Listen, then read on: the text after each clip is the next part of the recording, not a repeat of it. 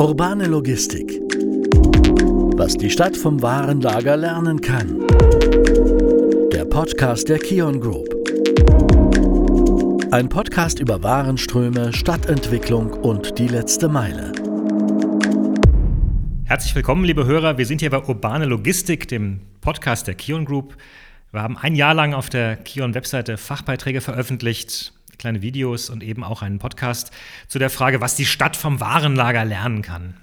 Mein Name ist David Frogier, ich bin der Moderator und heute beschließen wir diesen Themenschwerpunkt mit einer Gesprächsrunde und dazu habe ich ganz wunderbare Gäste eingeladen, die alle auf die eine oder andere Art und Weise mit den Themen der vergangenen Monate zu tun haben. Denn wir wollen noch einmal gemeinsam sprechen über Intralogistik, über das Warenlager, über mögliche Gemeinsamkeiten mit urbaner Logistik, aber auch über das Bahnlager als Teil von Transport und Verkehr in der Stadt. Und ich begrüße bei mir in der Runde zunächst Brigitte Stratmann. Sie leitet für die Stadt Osnabrück das Projekt Mobile Zukunft, mit dem die Stadt nachhaltige Mobilität für ihre Bürger schaffen will. Frau Stratmann hat Raumplanung studiert und schaut im Rahmen des Projekts ganz besonders auf den Faktor Menschen als Bezugspunkt im urbanen Raum. Herzlich willkommen. Vielen Dank. Und unser Vertreter der Kion Group ist Mike Manta. Er ist Senior Vice President Digital Business bei Kion, beschäftigt sich sehr viel mit digitaler Transformation und deswegen auch ganz viel mit Themen, die für die Intralogistik der Zukunft relevant sind und eben vermutlich auch für die Stadt. Also autonomes Fahren, äh, Datenanalyse und das Lager als ein Netzwerk. Willkommen, Herr Mantai. Vielen Dank. Danke, dass ich dabei sein darf. Und als dritten Gast habe ich Andreas Löwe. Er arbeitet für Autostore, kennt sich also sehr gut mit robotergestützter Lagertechnik aus, aber vor allem hat er auch selbst einen Podcast, der sich mit ganz, ganz vielen Themen rund um Logistik beschäftigt, mit dem wunderschönen Namen Irgendwas mit Logistik. Ähm, und da geht es ganz viel darum, Logistik als Teil der Gesellschaft zu begreifen und in Verbindung mit Menschen zu sehen. Willkommen in der Runde, Herr Löwe. Moin, hallo. Frau Strattmann, lassen Sie uns mal auf die Stadt schauen. Wie, wie geht es denn dem Lebensraum Stadt zurzeit? Grundsätzlich geht es dem Lebensraum Stadt sehr gut. Ähm, ich bin ja, das sollte ich vielleicht verraten, in der Stadt Osnabrück tätig. Die Stadt Osnabrück ist eine kleine Großstadt äh, im Bundesland Niedersachsen. Und uns geht es deswegen im Moment ganz gut, weil wir ja ähm, mit dem Konzernprojekt Mobile Zukunft zumindest dafür vor vier Jahren die Voraussetzung geschaffen haben, all die Themen zu bündeln, die auf den kommunalen Mobilitätswandel einzahlen. Das heißt, uns geht's intern gut, weil wir eine gute Arbeitsstruktur haben. Die Stadt selbst, sage ich mal, ähm, pauschal beantwortet, steht natürlich im Moment in der Corona-Pandemie vor großen Herausforderungen, das ist klar. Aber dennoch sehe ich das so, dass man zahlreiche Themen, die Raumauswirkungen haben, auch weiter bearbeiten kann. Dafür sind wir da. Dafür steht, ähm, steht man als Mitarbeiterin einer Stadtverwaltung und hat da auch, ähm, ja, dadurch, dass man aus Steuergeldern bezahlt wird, so ist mein Selbstverständnis meines Jobs auch ähm, einen Erfüllungsauftrag beizubringen, jeden Tag. Können Sie mal kurz in zwei, drei Sätzen skizzieren, äh, was Sie da gemacht haben zum Beispiel bei der mobilen Zukunft? Genau, die mobile Zukunft ist ein Zusammenschluss der beiden Treiber des kommunalen Mobilitätswandels, und zwar der Stadtverwaltung äh, und den Stadtwerken Osnabrück, der Sparte Verkehrsbetriebe. Seit vier Jahren sind wir quasi in einem Art kommunalen Start-up miteinander verbandelt und haben uns die Themen herausgepickt, die auf den kommunalen Mobilitätswandel einzahlen und die vorher, ich sag mal, einen Dornröschenschlaf hatten. Dazu zählen das Thema City-Logistik, dazu zählt aber auch das Thema Entwicklung von Park-and-Ride-Plätzen als temporäre Lösung, um mit Pendlerverkehren umzugehen. Ähm, wir haben das Thema Busbeschleunigung und Elektrifizierung der Busflotte sind wir angegangen. Ähm, wir beschäftigen uns mit dem Thema Mobilitätsstation, sprich, wie kann ich meine Mobilitätskette individuell gestalten, indem ich quasi an bestimmten Stationen eine Auswahl zwischen den einzelnen Verkehrsmitteln habe. Das, was man aus den Metropolen unserer Republik kennt, gibt es jetzt auch in Osnabrück an vier Standorten erstmalig. Ich glaube, da sind ganz viele Themen dabei, auf die wir noch ähm, zu sprechen kommen werden. Ich sehe auch Herrn Mantai nicken. Ähm, vielleicht können Sie mal äh, kurz skizzieren, Herr Manta, wie viel trägt denn Logistik eigentlich so zum Verkehr bei? Das ist, äh, glaube ich, relativ schwer äh, zu sagen, aber ich denke, die äh, Logistik hat einen Beitrag dazu. Die Frage ist nur, wie stark ist der oder ob die individuelle Nutzung und das Nutzungsverhalten der Verkehrsteilnehmer nicht mehr dazu beiträgt. Wenn man sich, glaube ich, die ganze Verkehrssituation anguckt in Städten und auch in größeren Städten, und äh, Osnabrück zähle ich auch zu einer größeren Stadt auf jeden Fall schon mal, Ähm, dann gibt es äh, ein Nutzerverhalten, wie kommen heute Kinder zur Schule? Das ist anders als vor vielen Jahren. Es gibt ein Nutzerverhalten, wie fülle ich meinen heimischen Kühlschrank wieder auf? Ja? Und da sieht man den gleichen Trend, äh, der auch in der Logistik ist. Es ist eine Vereinzelung äh, der Ladeträger und Ladegüter. Eine Milchtüte wird gekauft. Und äh, wenn ich äh, selber am Wochenende einkaufen gehe, dann vermisse ich eigentlich das Verhalten meiner Eltern, auch an meiner eigenen Person. Den ganz großen Wocheneinkauf mache ich ja nicht mehr für mehrere 100 Euro, äh, dass dann einfach mal für einen Monat oder für zwei Wochen alles besorgt ist und ich dann einen Kochplan habe. Ich sage, glaube das ganze Nutzerverhalten trägt, glaube ich, zu der Verkehrssituation bei. Und äh, ich glaube, es ist weniger die Online-Bestellung oder die Logistik, die wir zu der Einzellieferung, zu der Haustür haben in der letzten Meile. Das ist spannend, weil äh, ja die Online-Bestellung ganz, ganz stark auch in der öffentlichen Diskussion ist immer wieder. Es ist aber ein Thema, das wir in den vergangenen Monaten immer wieder gehört haben, dass dass das gar nicht unbedingt die herausragende prägende Sache ist. Würden Sie das ähnlich sehen, Herr Löwe? Ich glaube, grundsätzlich ist es immer so eine Wahrnehmung, die man hat. Ähm, dass das ganz, ganz viel subjektive Wahrnehmung dabei, gerade bei diesem Thema. Ähm, wenn man, wenn man das rein zahlenseitig betrachtet, dann ist es, glaube ich, so, dass so städtischer Güterverkehr in der Regel so gute 20 bis 30 Prozent ausmacht. Und davon dann nochmal der Cap-Teil, den man, den man ja eigentlich mit der, mit der privaten Lieferung betrachtet, das sind dann von diesen 20 bis 30 Prozent nochmal 20 Prozent. Das heißt, eigentlich sind diese Gesamtzahl des, des Güterverkehrs, den man, den man in der Stadt hat oder des gesamten Verkehrs, ist dieser Cap-Teil für, für die Zustellung, für den, für den Bedarf zu Hause eigentlich ein sehr, sehr geringer Teil. Ähm, das vergisst man aber schnell mal, weil man das häufig assoziiert mit, jeder bestellt irgendwie einzelne Sachen und so weiter und so fort. Und da sind die ganzen Cap-Dienstleister unterwegs. Das sind so viele unterschiedliche. Tatsächlich machen die das aber relativ klug. Die haben ja auch kein Interesse daran, dass da unendlich viele Fahrzeuge durch die Stadt fahren. Die wollen das ja selber optimieren aus Flottenmanagementgründen schon allein. Ähm, von daher ist diese Diskussion immer so ein bisschen emotional getrieben, würde ich sagen, und gar nicht so richtig auf Fakten basiert, wenn man sich irgendwie darüber auslässt, dass, dass der Onlinehandel jetzt irgendwie für die Verstopfung der Städte ähm, verantwortlich ist. Ich hoffe, Frau Stratmann kann das äh, ein Stück weit bestätigen. Ähm, meine, meine Wahrnehmung, beziehungsweise auch das, was, was der Bundesverband ähm, Paket- und Expresslogistik mal veröffentlicht hat, das ist so meine Quelle dazu. Ja, Löwe, äh, vom Grundsatz her kann ich Ihnen zustimmen. Ähm, ich würde auch erstmal vorweg sagen, die Datenlage ist insgesamt, ähm, was das Abgreifen von Mobilitätsdaten oder auch Daten, die für die Verkehrsplanung relevant sind, immer ein großes, großes Thema und schwierig. Mhm. Ähm, genau zu ermessen, wie das Volumen insgesamt beim Wirtschaftsverkehr und dann noch runtergebrochen auf die City-Logistik ist, bin ich auch bei Ihnen, ist sehr schwierig. Das ist auch ein großes Problem bei uns in Osnabrück. Ähm, ich würde aber tatsächlich sagen, dass jetzt aus Sicht einer Stadt natürlich in erster Linie natürlich schon das, ähm, was Herr Manteig äh, gesagt hat, ich sehe es auch so, dass natürlich das Nutzerverhalten schon eine große Rolle darauf spielt, ähm, wie das Volumen, sage ich mal, gesteuert ähm, wird oder auch sich zeigt. Äh, für die Stadt ist es natürlich schon im Moment sehr, sehr eine große Herausforderung, dass das individualisierte Bestellverhalten, das was Herr Manteig gerade auch ansprach, ähm, sehr, sehr durchschlägt im öffentlichen Raum.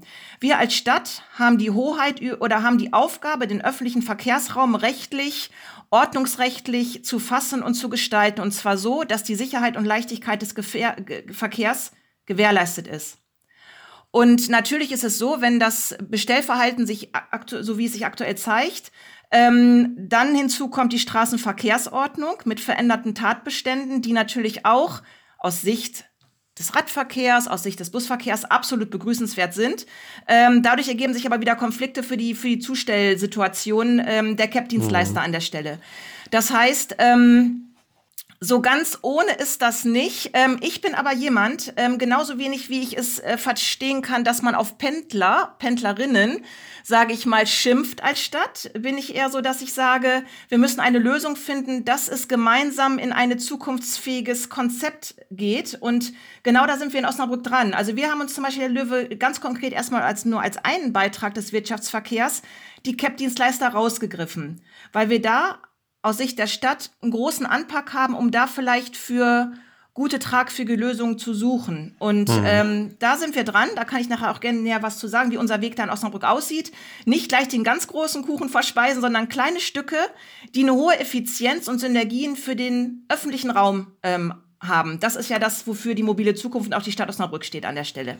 Ja, ich finde das, finde das super spannend, was Sie ausgeführt haben. Zum einen ist es immer so, dass man, dass man schnell vergisst, dass man viele Paar Schuhe irgendwie unter einen Hut bringen will. Also zum einen will jeder, dass die Fahrräder äh, oder die Fahrradfahrer irgendwie vernünftige Wege haben. Zum anderen ist es so, dass, dass die Zustellfahrzeuge nicht in der zweiten Reihe parken sollen, damit man da auch gescheit durch die Stadt kommt. Ähm, das finde ich super spannend und Sie hatten, Sie hatten das vorhin in Ihrer, in Ihrer ersten Ausführung auch schon mal erwähnt, dass, dass da viel auch aus den Metropolen eigentlich immer kommt und jetzt sitze ich selber auch in Hamburg und ich würde das mal als Metropole ähm, erfassen, ähm, frecherweise. Ähm, ist es eigentlich sowas, das interessiert mich total, ist es eigentlich sowas, was eigentlich von diesen Metropolen getrieben wird, maßgeblich, dieses ganze Thema urbane Logistik und dann, ich sag mal, in die vermeintlich kleineren Städte übertragen wird? Oder ist es eigentlich ganz andersrum? Es gibt ganz viele kleinere Initiativen, ähm, wie ich das jetzt ähm, bei allem Respekt bei Ihnen ähm, mal einordnen würde im Vergleich dazu. Ähm, und die Großen picken sich da so ein bisschen vielleicht die Kirschen raus oder stehen vielleicht auch so ein bisschen mehr im Fokus aufgrund ihrer Größe einfach tatsächlich. Wie ist denn das? Also es ist so aus meiner Sicht, ähm, wir wissen ja alle, wie man Mobilitätswandel und auch die Verkehrswende, egal wie man es nennt, wie man sie gestalten kann. Es gibt genug mhm. akademische Abhandlungen darüber, theoretische Ansätze, wie sowas läuft. Die Kunst, finde ich, einer Kommune, egal wie groß sie ist, ist es eine standortgerechte Lösung herauszusuchen. Aus dem bunten Strauß der Lösungsansätze, Push- und Pull-Faktoren, das alles, sage ich mal, in Einklang zu bringen, den passenden Weg rauszusuchen. Äh, in Osnabrück ist es so, wenn wir beim Thema City-Logistik bleiben, ich glaube, da haben wir so eine Mischung. Da haben wir einerseits, gehen wir da ähm, eine Art Osnabrücker Weg, dass wir schauen, ähm, was würde der Stadt besonders gut tun und wo können wir relativ schnell zu umsetzungsorientierten Ergebnissen kommen? Vom Reden ins Handeln. Das ist eigentlich die Botschaft auch der mobilen Zukunft in Osnabrück. Ähm, aber wir haben ein bisschen geklaut, weil wir in Osnabrück natürlich auch einen CAP-Dienstleister haben, UPS, der in Hamburg schon in Unterstützung mit der dortigen Stadtverwaltung, ich glaube oder Senatsverwaltung schon sehr aktiv ist und Lösungskonzepte für die sogenannte letzte Meile entwickelt hat und wir ganz froh sind, dass UPS auch Osnabrück entdeckt hat und da ähnliche Dinge macht. Noch mhm. nicht so in endgültiger Ausreife wie jetzt in Hamburg, aber es werden im Innenstadtbereich die letzte Meile über E-Cargo-Bikes zugestellt von diesem Dienstleister aus und das ist für uns da werden Sie jetzt sagen als Hamburger, oh, naja, geht noch mehr, aber wir sind in Osnabrück absolut happy, weil es ist ein Best Practice für uns. Ja, klar. Ich sehe Sie ganz vielen Dicken, Herr Mantai. Ja, ich kann dem einfach nur zustimmen, äh, was ich so gerade höre und freue mich, dass es schon so einen regen Austausch gibt. Ähm, auf einer Seite stimmt mich das auch gleich nachdenklich, äh, wenn wir eine Lösung in Hamburg haben und eine Lösung in Osnabrück haben. Ähm, das erinnert mich gerade an andere politische Diskussionen, die wir zurzeit haben. Äh, warum müsste man sowas nicht globaler großziehen, dass man mehrere Städte sich zusammentun, ein Flächenverbund, erstmal den ersten Wurf über Deutschland. Es gibt wahrscheinlich äh, Größenordnungen, Städte, die ähnlich sind wie Osnabrück in Deutschland. Es gibt Größenordnungen, die ähnlich sind wie Hamburg. Es gibt äh, eigentlich äh, ja, Infrastrukturen, die auch ähnlich sind. Und ähm, gut würde ich es finden, äh, wenn man diese Konzepte harmonisiert, äh, damit wir auch eine durchgängige Lösung haben. Sonst bleibt nachher das Paket genau an der Ländergrenze stehen oder vor der Stadtgrenze stehen. Und dann haben wir es einfach Ende zu Ende nicht geschafft und nicht gedacht. Woran liegt das denn, dass das bislang noch nicht so der Fall ist? Frage in die Runde. Ist, also grundsätzlich würde ich sagen, es ist, es ist zum einen, es ist zum einen ein Thema des Föderalismus, ähm, das wir nun mal in Deutschland haben und leben. Das heißt, jeder kann, jedes Bundesland ähm, kann das weitestgehend für sich entscheiden. Ähm, sicherlich hoffe ich, ähm, und das kann ich aber nur subjektiv beurteilen, dass es da regen Austausch trotzdem gibt. Und so wie ich Frau Stratmann eigentlich verstanden habe, gibt es da schon die Ansätze, die vielleicht getrieben durch die, durch die unterschiedlichen Anbieter, beispielsweise durch die CAP-Dienstleister, ähm, getrieben gibt, dass man sagt, okay, in der Stadt machen wir es so, können wir in der Stadt eigentlich auch machen. Ähm, und ich hoffe halt aus, aus äh, persönlicher Sichtweise, dass man sich da auch unter einander in den, in den Städten einfach austauscht. Die Frage ist, wie man, wie man sowas natürlich moderiert äh, bei der Vielzahl an Städten, bei unterschiedlichen mhm. Verordnungen, die man, die man hat. Ähm, aber da steckt Frau Stratner vermutlich viel mehr im Detail als ich mit meiner subjektiven Auffassung.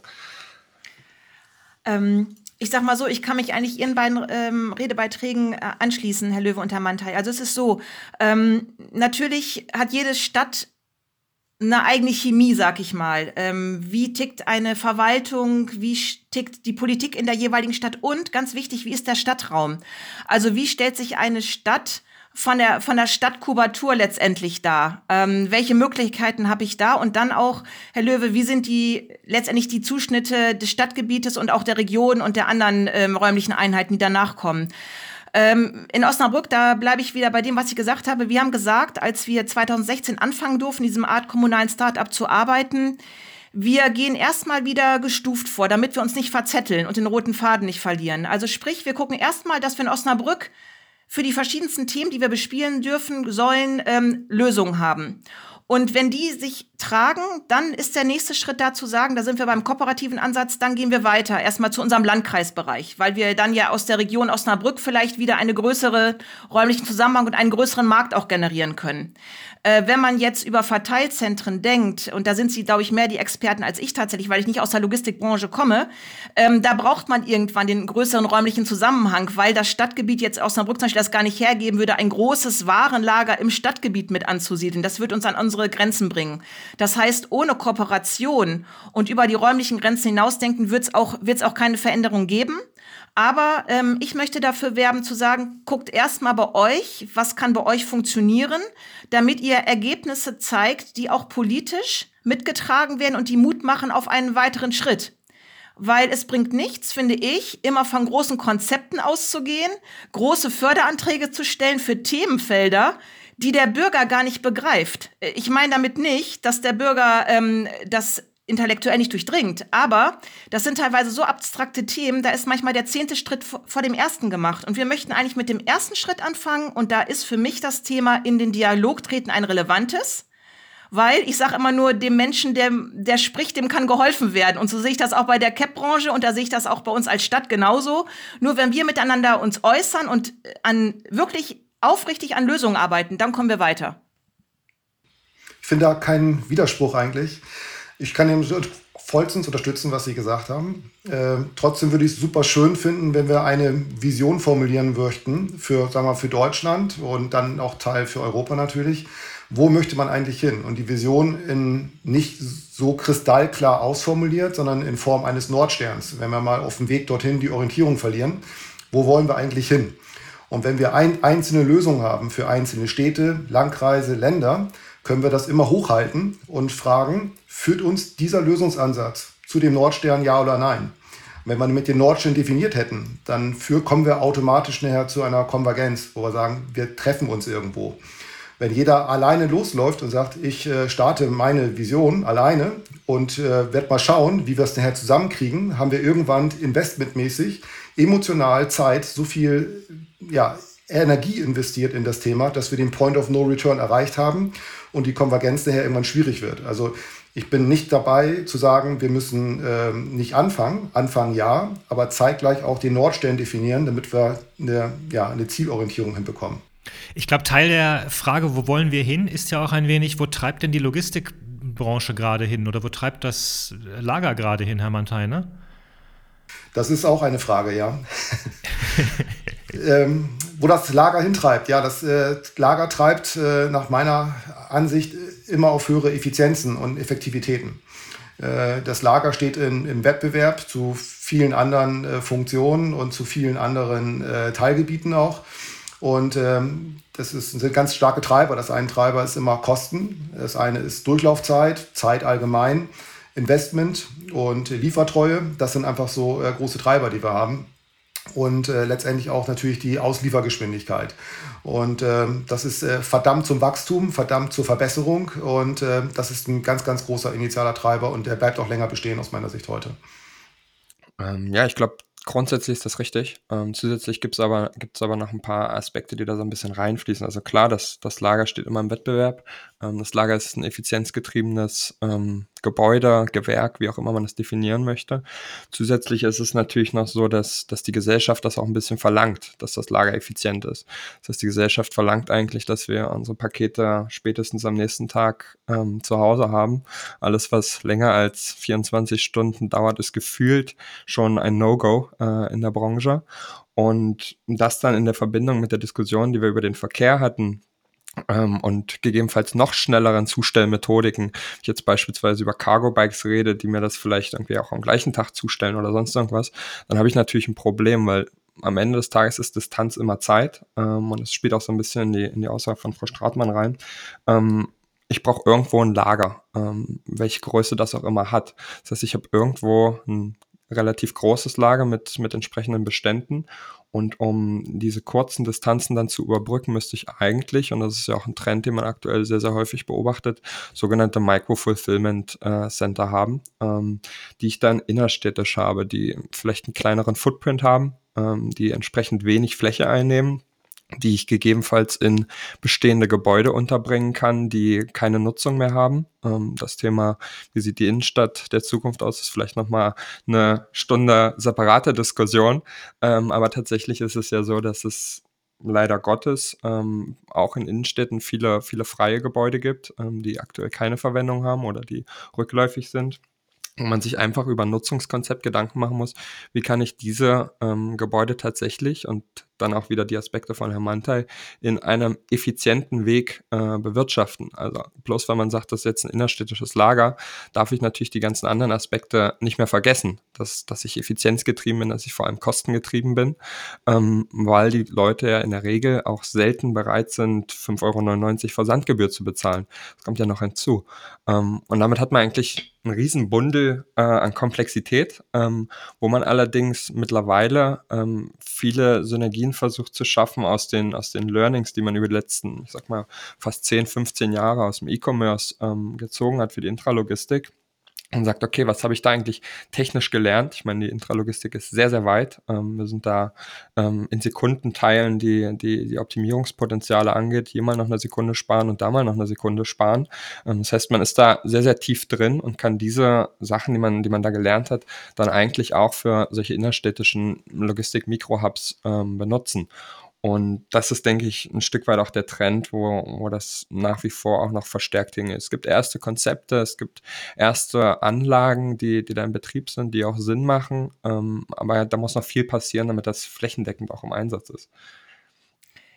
Herr Löwe, wenn ich da direkt anschließen kann, der Punkt ist, also das, was Sie gesagt haben, das spricht mir jetzt so, ich habe nur, das spricht so genau in unserer Agenda. Dass äh, da das auch die Kombination zu sagen, es gibt leider jetzt durch die Corona-Pandemie deutlich beschleunigt ähm, ein Strukturwandel in den deutschen Innenstädten, das ist so.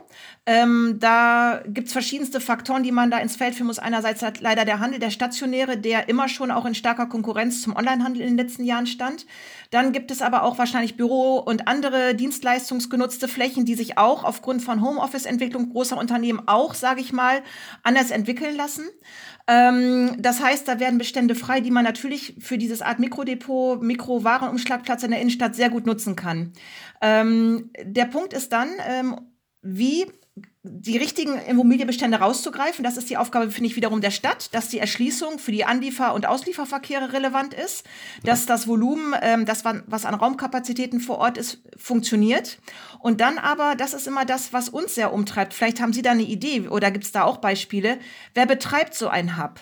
Also, mhm. wer ist der Betreiber? Im Moment ist es ja so, aus meiner städtischen Wahrnehmung heraus, äh, man macht ein Angebot, ein räumliches Angebot für die Cap-Branche oder auch für andere Stückgut vielleicht Branche, die man auch wieder umschlagen kann ähm, aber auch als Abholzone oder Abholangebot für Kunden der Innenstadt, die nicht mehr mit vollen Tüten durch die Stadt schleppen wollen, sondern einfach sagen, liefer es mir dahin und nach meinem Einkauf und wenn ich im Theater gewesen bin, dann nehme ich die Tüten mit, so und mhm. komme mit meinem Auto aus dem Parkhaus vorgefahren, wie, wie, auch immer. Das muss man auch sehr differenziert betrachten, wie dieser Abholfall ähm, dann aussehen könnte. Aber ja. wer betreibt diese, diese Mikrostandorte? Wer könnte das sein?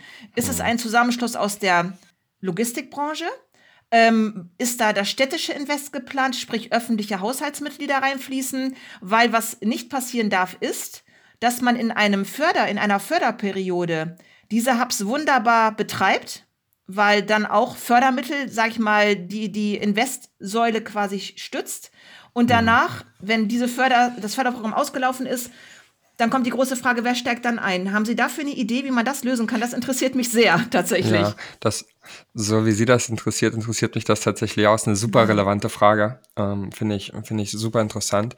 Ähm, persönlich aus einem Impuls heraus würde ich sagen, Betreiber von solchen Geschichten müssten in der Regel die Wirtschaftsbeteiligten sein, die tatsächlich auch ähm, den Nutzen daraus ziehen. Ähm, das heißt, für mich sind das persönlich die Unternehmen. Ähm, mhm. Sei es jetzt irgendwie ein Modeunternehmen, das in der Stadt anbietet, in Zukunft kann man das hier 24-7 abholen mhm. Ähm, und das wird da vorkonfektioniert.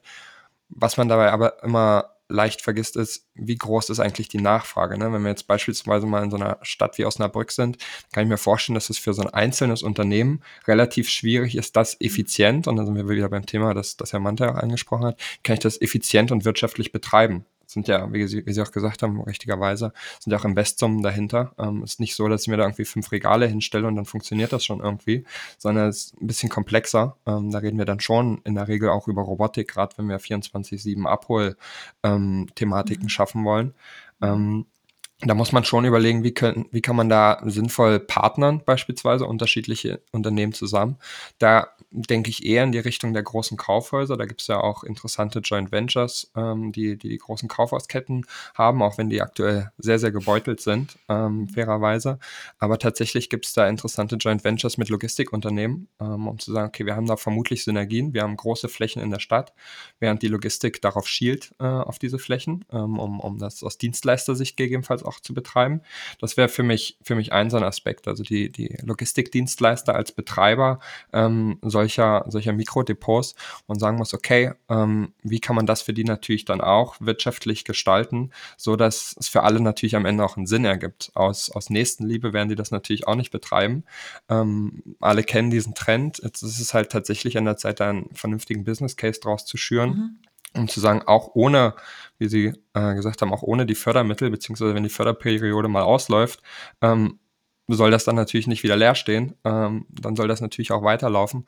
Und da muss man mal einen vernünftigen Business Case meiner Meinung nach aufstellen, zu sagen, wie kann das eigentlich funktionieren? Und wenn das bedeutet, dass man am Ende des Tages sagt, du kannst diesen Service nutzen, lieber Kunde, das kostet dich aber 2,99 pro Tag oder was auch immer oder pro Abholung, da muss man das mal kommunizieren und sagen, ist das eigentlich was, wo es eine Nachfrage gibt, wo die Kunden bereit sind, diesen Mehrwert ähm, zu tragen? Ich würde persönlich aus meiner Sicht sagen, ja. Ähm, zu einem gewissen Ausmaß fände ich das schon interessant, aber das muss man natürlich an in einer repräsentativeren Gruppe machen als, als in unserem kleinen Kreis, ähm, der, der vielleicht nicht unbedingt ähm, das Gesamtbild der deutschen ähm, Einwohnerschaft abbildet.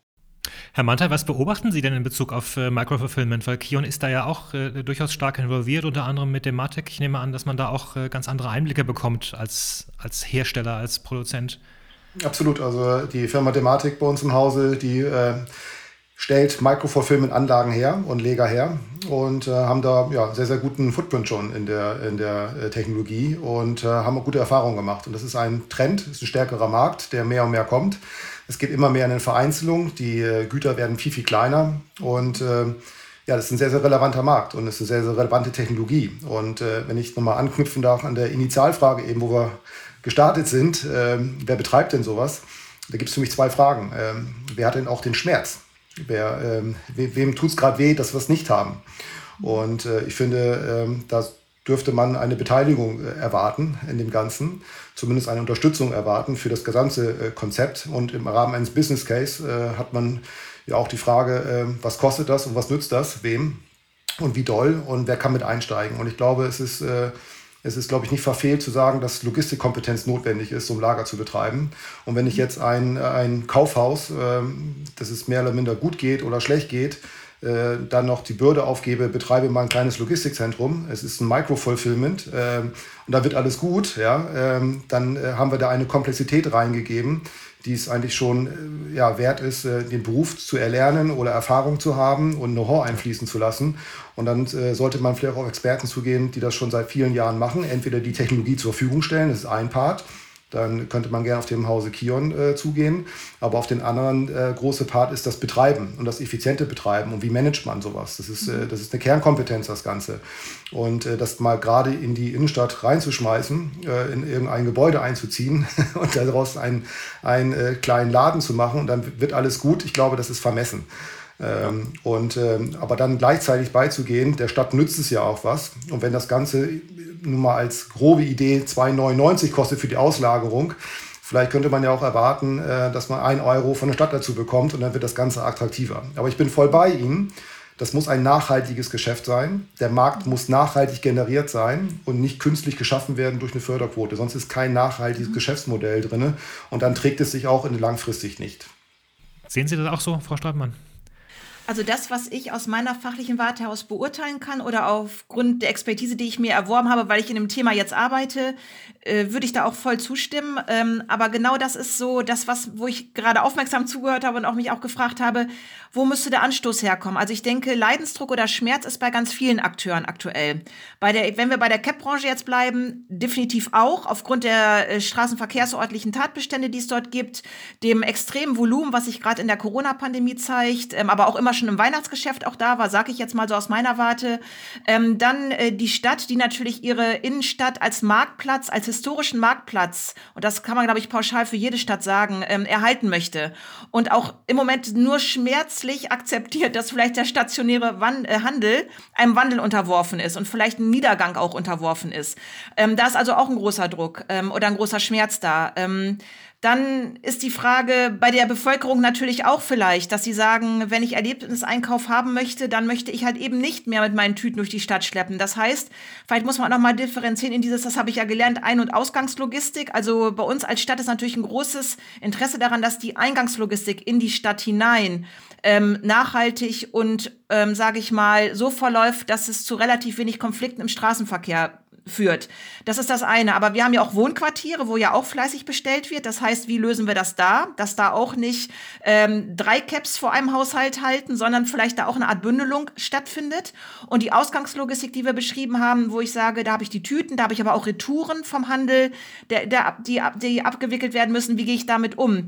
Die Frage ist jetzt, wie kriegt man das, Herr Mantei, ähm, in einen Prozess gegossen? Also sprich, kennen Sie schon Städte in der Republik, die da genau bei diesem Thema Betreiber ähm, aktiv sind? Ähm, wie könnte aus Ihrer Sicht oder auch Herr Löwe, wie, könnt, wie könnte da so ein Prozess aussehen? Wer müsste wie den ersten Schritt machen? Und wo sind die echten Akteure, die einem da weiterhelfen? Sind es nachher auch Juristen? Sind es Volkswirte? Logistik auf jeden Fall. Aber wer macht diesen ganzen intellektuellen Oberbau dazu, um diese Betreiberfrage zu fassen? Ja, ich kann gern, kann gern dazu anfangen. Ähm, also grundsätzlich ist es bei uns so, bei uns gibt es äh, in Hamburg hier sowas, das nennt sich Hamburg Box. Ähm, ist quasi ähm, ein Pickup-Place, ähnlich wie so eine ähm, Paketbox oder, oder ich weiß gar nicht, wie das, wie das von der Post heißt. Gibt jedenfalls ähm, so eine Art Kasten, wo ich, wo ich verschiedene Fächer habe, wo ich, wo ich mir das später on demand abholen kann. Das gibt es von der Post. Ähm, in Hamburg gibt es das aber als Hamburg Box. Und das ist quasi genau das, was Sie gerade geschildert haben, Frau Stratmann. Das ist die Verbindung Verbindung ähm, der unterschiedlichen CAP-Dienstleister ähm, oder Bündelung in einem Hub ähm, wenn man, wenn man es so nennen mag. Es ist ganz mhm. vereinfacht, bisschen abstrahiert, ähm, mhm. wenn man, wenn man das so, so darstellen will, aber am Ende des Tages ist es so etwas. Das heißt, es ist ein kleiner, ein kleiner Pickup-Place, wo, wo jeder CAP-Dienstleister einliefert, mit Ausnahme der Post äh, in dem konkreten Beispiel, die haben ja ihre eigene Infrastruktur, aber alle anderen liefern da ähm, ein oder einige ausgewählte andere ähm, in, einem, in einem gemeinschaftlichen Ding. Das ist tatsächlich ähm, ein Startup hier in Hamburg, die das, die das betreiben, ähm, in Kooperation äh, mit der Stadt Hamburg, ähm, die da mhm. gemeinsam im Dialog das, das erschaffen haben. Und das, was Sie geschildert haben, diese, diese Kombination der CAP-Dienstleister, ich glaube, das ist ein Wunsch, den viele schon seit viel, vielen Jahren haben, ähm, dass die CAP-Dienstleister irgendwie miteinander sprechen und sagen, guck mal, ähm, wir fahren alle zum Haus Nummer 47, ähm, lass mich das doch machen und, und wir ähm, bündeln das und fahren das mit einem Fahrzeug an ich glaube, diese Diskussion gibt es schon echt lange und es hat immer noch keiner gelöst. Ähm, ich glaube, die Komplexität da ähm, liegt, liegt, vermutlich ähm, bei, den, bei den unterschiedlichen Dienstleistern in der Abrechnung, wie wird das eigentlich ähm, abgerechnet, wer hat eigentlich wo die Verantwortung für das Paket und so weiter und so fort. Während sich der Kunde im Online-Shop ja meistens dann auch so, ich möchte gern, dass das von DRL, Hermes oder wem auch immer geliefert wird. Ähm, ich glaube, da gibt es einfach viele ungeklärte Fragestellungen in Richtung Gefahrenübergang, ähm, die, die Dienstleister da beschäftigen, wenngleich ich natürlich ähm, das nicht aus Dienstleister-Sicht beantworten kann. Ja, für den letzten Punkt, äh, man muss, glaube ich, anerkennen, es sind auch Wettbewerber, die ja. da zusammenarbeiten. Und äh, das wäre äh, eine komische Situation, wenn man äh, so selbstlos daher arbeitet und sagt, ich übernehme das für dich. ich fahre schon. Da muss es ein richtiges Businessmodell und Businesskonzept her, dass das auch ja. funktioniert. Ja. Ja. Herr Mantel, Sie haben in dem Gespräch, das wir geführt haben vor ähm, einiger Zeit, zu dem einen Beitrag auf der Seite, ähm, so schön ausgeführt, man sagt immer, der Unterschied zwischen dem autonomen Fahren im Lager und in der Stadt sei, die Stadt ist ganz fürchterlich kompliziert und das Lager ist alles ganz, ganz schön einfach, deswegen funktioniert der autonomes Fahren besser. Und sie haben gesagt, nee, das, äh, das stimmt so nicht. Das Lager kann durchaus auch sehr kompliziert sein und da hält sich auch niemand an Regeln.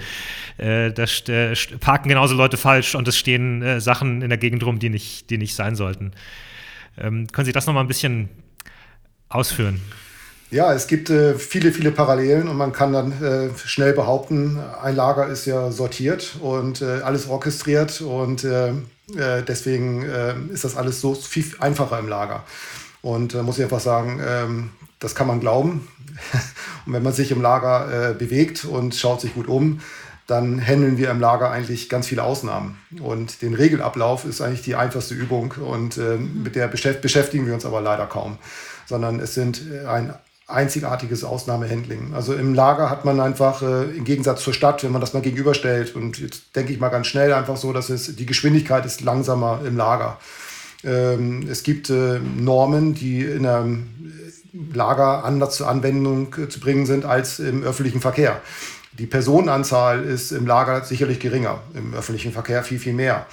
Daraus zufolge, wenn man einen Fehler macht in der Technik, dann hat man einen ganz viel äh, größeren Schadenseintrag natürlich, wenn man im öffentlichen Verkehr einen Fehler macht, äh, als es im Lager passiert. Ähm, dann haben wir das ganze Thema Arbeitssicherheit. Ja, äh, es gibt äh, eine Organisation, die einfach in diesem geschützten Raum erstmal Lager sich um Arbeitssicherheit kümmert. Ähm, das habe ich natürlich im öffentlichen Raum auch. Das ist dann die Exekutive, aber die ist nicht so schnell dabei wie der Arbeitssicherheitsmann, der sich die Sache gleich anschaut. Ja. Ähm, dann bin ich im geschlossenen Bereich, das andere ist nicht im geschlossenen Bereich. Ich habe viele Vorschriften. Ähm, also es gibt, glaube ich, ganz viele Themen, ähm, die sehr ähnlich sind, aber auch sehr, sehr, sehr unterschiedlich. Und von daher ist das, glaube ich, eine ganz andere Komplexität, wenn man äh, draußen in, in der echten Welt im, in der Stadt unterwegs ist. Die Ladungsträger sind bei uns im Lager harmonisiert. Es gibt einfach eigentlich Standardladungsträger. Da gibt es zwar viele, aber die sind schon standardisiert und das ist klar für uns die Strukturen, die wir im Lager finden, sind weitestgehend rechtwinklig auch. Ja? Also es ist, äh, es gibt sehr wenig äh, 45-Grad-Kreuzungen. Es gibt welche, aber viel ist einfach rechtwinklig sortiert aufgrund der Regalstrukturen, Hallenstrukturen. Die Gebäude sind äh, meistens relativ neu im Verhältnis zu einer Stadt, die ja historischen Charakter hat. Haben wir Gebäudestrukturen, die einfach ein bisschen frischer sind. Ähm, die Bodenqualität ist eine andere. Also wir haben wenig Kopfsteinpflaster im Lager. Und äh, das hat dann einen Eintrag, äh, wenn ich autonom fahren möchte, äh, wie verhält sich mein Fahrzeug relativ zu der Umgebung, äh, wie kann ich äh, navigieren, wie sieht meine Sensorik, Optik, wie sieht die aus, das wird sich im Straßenverkehr auch völlig anders äh, einhalten. Lichtverhältnisse, Umweltbedingungen sind nur zu ernennen. Also wenn man von draußen drauf guckt, sehr, sehr, sehr viel gleich, ja. Aber wenn man genau reinschaut, einfach nur diese schnelle Aufzählung äh, gibt, glaube ich, ganz viele Unterschiede. Und auf den muss man eingehen und die birgen halt ganz, ganz viele äh, Differenzierungen mit sich. Aber trotzdem, wir haben ja vorhin von Visionen gesprochen auch, ähm, davon, wo wir hingehen wollen und wo wir hingehen werden. Vielleicht noch das ist ja immer wieder eine Vision, die erwähnt wird, nämlich diese Idee, dass äh, vielleicht eines Tages uns autonome Fahrzeuge Lieferungen an die Haustür bringen können. Herr Löw hat auch gerade schon von der Haustür gesprochen und der Frage, warum eigentlich immer so viele Fahrzeuge da jeden Tag an der Haustür vorbeikommen. Wie weit sind wir von der Vision entfernt? Was, was muss da gerade passieren alles noch? Ich glaube, wir sind gar nicht mehr ganz so weit davon weg. Also ich möchte nur mal so ein paar Meter zurückgehen. Also als ich irgendwann mit dem Studium fertig geworden bin, das war so 2000, 2001, da wurde ich verabschiedet äh, nach dem Motto, du wirst die Elektromobilität mitgestalten. Und äh, ich habe es auch, weil ich bin in Flurförderzeugeentwicklung gegangen. Ich habe dann Elektrofahrzeuge entwickelt, elektrisch getriebene Gabel Gabelstapler. Also hat der Professor recht gehabt. Aber von dem Spruch meiner Verabschiedung bis zur Realität sind eigentlich 16 bis 18 Jahre vergangen. Und jetzt spüre ich draußen ein bisschen mehr Elektromobilität als äh, vor vielen, vielen Jahren noch. Auf der anderen Seite sind wir aber mit äh, Sensoriken äh, extrem weit. Wir sind mit Ortungssystemen sehr weit. Wir sind auch mit ähm, künstlicher Intelligenz, Artificial Intelligence und auch Analytics-Plattformen extrem weit. Sodass ich glaube, den, die, die Zeitreise, die wir gesehen haben von meiner Verabschiedung zu der Autonomie in, den, in dem Verkehr, das hat eine Zeit gebraucht, aber wir haben die Grundtechnologien heute fast alle zusammen, dass wir die eigentlich nur noch neu zusammenstecken müssen, um die nächste Generation der autonomen Fahrzeuge im Verkehr auch für die letzte Meile in wesentlich kürzerer Zeit erreichen können als die letzten 16, 18 Jahre. Bin ich grundsätzlich voll bei Ihnen, äh, Herr Mante. Die Frage, die ich mir tatsächlich dabei nur gestellt habe, ist, ob das eigentlich unser Problem löst. Ob die Fahrzeuge jetzt ähm, manuell fahren oder ob die jetzt autonom durch die Gegend fahren, ob die jetzt große Fahrzeuge sind in Form eines ähm, Lieferfahrzeuges, wie wir es heute im Einsatz haben, oder ob das dann viele kleine Roboterfahrzeuge sind, die dann natürlich entsprechend weniger Ladekapazität haben frage ich mich einfach persönlich, ähm, ob das unser Problem löst, ob wir dann weniger Verkehr in der Stadt haben und, und dann happy sind, ähm, weil das unsere, alle unsere Probleme löst. Ich glaube, um ehrlich zu sein, nicht. Ähm, ich glaube, dann, dann haben wir andere Debatten. Dann sagt man irgendwie, oh, jetzt haben wir ganz viele kleine Roboterfahrzeuge, die autonom Pakete zustellen. Die kommen aber alle aus einem Micro-Hub oder wo auch immer die herkommen. Und da ist jetzt ganz viel Traffic ähm, in dieser Fußgängerzone, wo die alle herkommen. Das ist ja furchtbar.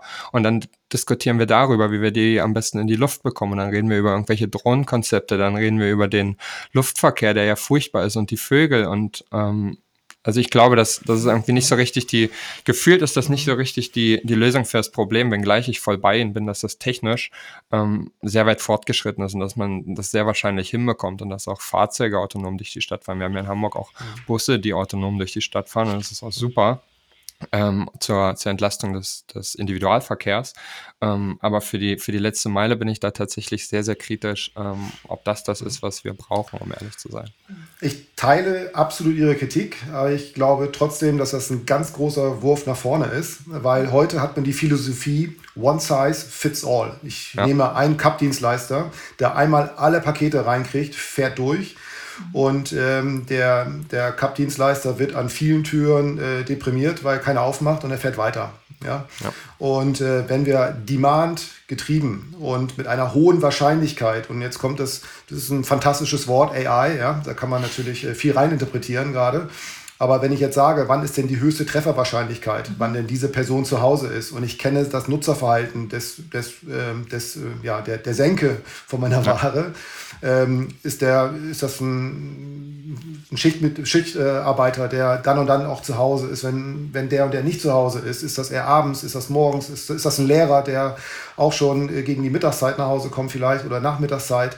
Äh, dann kann ich demand-gedriven eine kleinere Losgröße zur Reise schicken mit einer 100% mhm. Wahrscheinlichkeit, 100% Trefferquote, dass das abgelegt wird.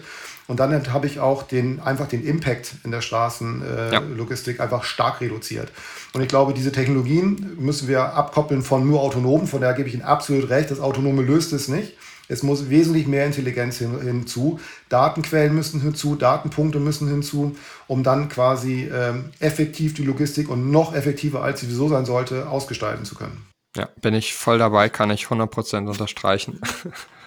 Beschäftigen Sie sich mit solchen Fragen, Frau Stratmann, oder ist das, äh, ist das Zukunftsgerede von Ingenieuren? Naja, ich sag mal so, wir beschäftigen uns in der Form damit, dass wir natürlich dankbar sind, dass es so äh, Unternehmen äh, gibt, äh, zu denen Herr Mantei auch gehört. Ähm, unsere eigenen Stadtwerke zum Beispiel, die Verkehrsbetriebe, da gibt es eine eigene Abteilung. Natürlich beschäftigen wir uns eher aus einem anderen Blickwinkel, aber auch natürlich mit dem Thema On-Demand-Verkehr im öffentlichen Verkehr. Ähm, dann Mobility as a Service, ähm, dann auch plattformbasierte Mobilitätsangebote. Das wird in dieser Abteilung sehr, sehr stringent geplant und gedacht. Ähm, ähm, aber der Punkt ist ja letztendlich, warum unterhalten wir uns überhaupt über dieses Thema? Wir unterhalten uns deswegen über das Thema, weil wir einerseits unser Pariser Klimaschutzabkommen haben, ganz oberstes, oben drüber. Dann denke ich aber, geht es darum, letztendlich den Lebensraum Stadt. Es ist ja ein Lebensraum für Menschen. Ein Wohn-, Arbeits-, Kultur-, Freizeit-, Bildungsort. Den so nachhaltig aufzustellen, dass es weiterhin Spaß macht, in Städten auch zu leben. Und Städte sind immer schon Innovationszentren gewesen, ähm, immer äh, mit einer hohen ähm, Anziehungskraft ausgestattet gewesen. Und ich glaube, das ist mir wichtig zu sagen, dass der Warenverkehr, der durch äh, citylogistische äh, Prozesse ausgelöst wird, ähm, ist ein Teil. Aber ich glaube, der Hauptpunkt ist, dass wir selber unser Mobilitätsverhalten tagtäglich überdenken müssen. Und ähm, ich sag mal, wenn man sich sieht, die Pkw-Zulassungszahlen, die steigen nicht nur in Osnabrück, die steigen in der gesamten Republik. Und ähm, das macht es deutlich, dass im Moment es noch nicht gelungen ist, Alternativen zum individuellen Auto anzubieten. Und zwar über die Stadtgrenzen hinaus. In den Städten kann man das ganz gut organisieren. Wir setzen auf Radverkehrsförderung, wir setzen darauf, dass der Umweltverbund, sprich Bus, Rad- und Fußgängerverkehre, immer weitere Anreize bekommen. Wir versuchen vielleicht über Parkgebührenerhöhung das Autofahren unattraktiver zu machen. Wir fangen an, die Infrastruktur umzubauen. Ähm, aber das ist dann ja auch nur ein Teil. Äh, das endet so an der Stadtgrenze oder an der Region. Letztendlich ist es wichtig, wenn ich überregional mobil sein möchte, da auch entsprechende Angebote zu haben. Und dementsprechend glaube ich, dass letztendlich das Auto in unserer Gesellschaft, wir müssen nicht auf die Historie jetzt noch eingehen, das weiß jeder hier, glaube ich, ähm, an dem Mikrofon, ähm, wie wir da auch als, äh, als Land aufgestellt sind. Aber ähm, das Auto gehört nach wie vor, glaube ich, weiterhin dazu und ist auch ein Teil der Mobilitätswende. Wichtig ist eher, dass ich glaube, Herr Mantei, Sie hatten es gesagt oder Herr Löwe, sich immer selber zu fragen, brauche ich für den Weg, für das Mobilitätsbedürfnis, was ich mir erfüllen möchte, brauche ich da jetzt das Auto? Oder wenn ich einen Einkauf tätigen möchte, brauche ich dazu wirklich den Online-Knopf?